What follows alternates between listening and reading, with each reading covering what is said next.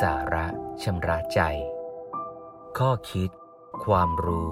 เพื่อเชิดชูชีวิตงาม โดยพระครูธรรมรุจิ วัดยาณเวศกวัน คนเรามีความแตกต่าง ดังนั้นควรใช้คนให้เหมาะกับงาน มีทิทานชาดกเรื่องหนึ่งเล่าถึงลิงเฝ้าสวน ในอุทยานของพระราชา ซึ่งมีพื้นที่มาก ก็มีนายอุทยานคอยดูแลสวนอยู่ ครั้งหนึ่งนายอุทยานก็มีท่าทีเศร้าโศก อยากจะไปเที่ยว เพราะอยากไปเที่ยว ลิงผู้เป็นบริวารอยู่ในสวนนั้นก็อาศัยอยู่อย่างยาวนาน นายอุทยานก็ดูแลอย่างดี เห็นนายอุทยานมีความเศร้าเสียใจก็เข้าไปคุย นาย นายเป็นอะไรนี่ทำไมไม่สดชื่นเลย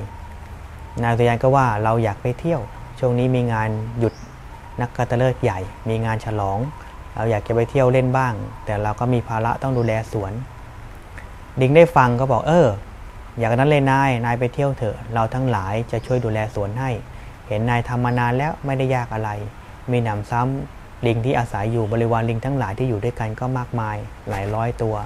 งานในสวนแค่นี้ไม่น่าจะลำบากนายอุทยานได้ฟังก็รู้สึกยินดี ก็ถามกลับไปทีว่าเจ้าทำได้จริงหรือ ลิงก็ว่าได้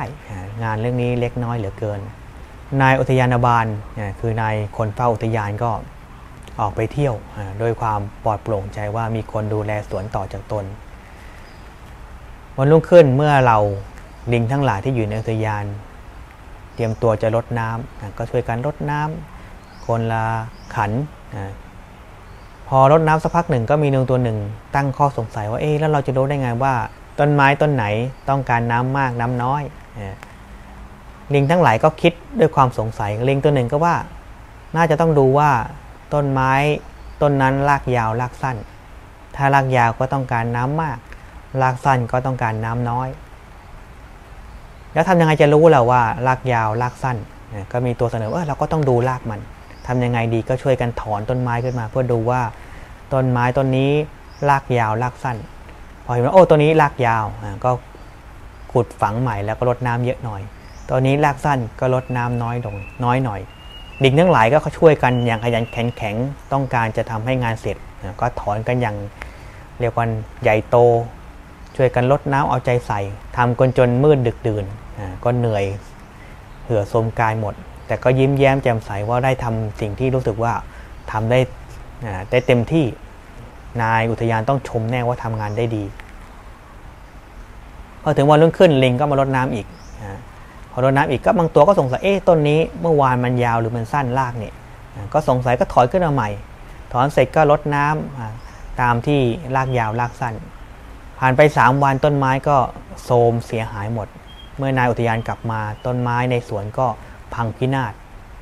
นายอุทยานก็คิดว่าโอ้แย่แล้วชีวิตเราจะรอดไหมนี่ต้องถูกพระราชาลงโทษแน่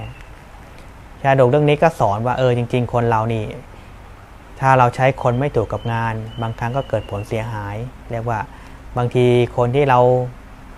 จะใช้งานอาจจะหวังดีแหละ แต่เขามีความเข้าใจน้อย หรือไม่เข้าใจในสิ่งที่ทำบางทีก็เกิดข้อเสียหายที่เราคาดไม่ถึง อย่างสุภาษิตไทยเราบอกว่าอย่าคบเด็กสร้างบ้าน เพราะอะไรเพราะเด็กมีกำลังน้อยตัวยังเล็กกำลังในการทำต่างๆ ที่เป็นเรื่องของที่ต้องใช้กำลังพิเศษความชำนาญนี่ยังไม่มี พอทำแล้วบางทีบ้านก็เสียหายดีไม่ดีพอจะอยู่จริงก็พังพินาศก็มีอยู่ ดังนั้นการที่จะจัดการงานต่างๆ ให้ได้ผลดีก็ต้องดูความสามารถของคนที่เราเกี่ยวพันเกี่ยวข้อง ถ้าเราสามารถจัดการธุระการงานให้เหมาะกับคนนั้นได้ งานการก็จะมีความสำลิดผลแล้วได้ผลที่ดีนั่นเอง